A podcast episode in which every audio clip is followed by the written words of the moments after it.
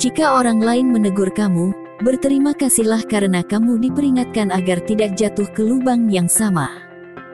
Kadang apa yang terlihat oleh mereka, tak terlihat oleh kamu. Kamu perlu membuka diri atas teguran dan kritikan, lalu ambil yang baik dan jadikan sebagai pelajaran. Merasa paling benar adalah egomu yang sedang menguasaimu.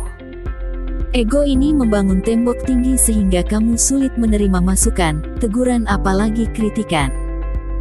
Percayalah, di saat kamu merasa paling benar, di saat itu pula kamu bisa terjatuh.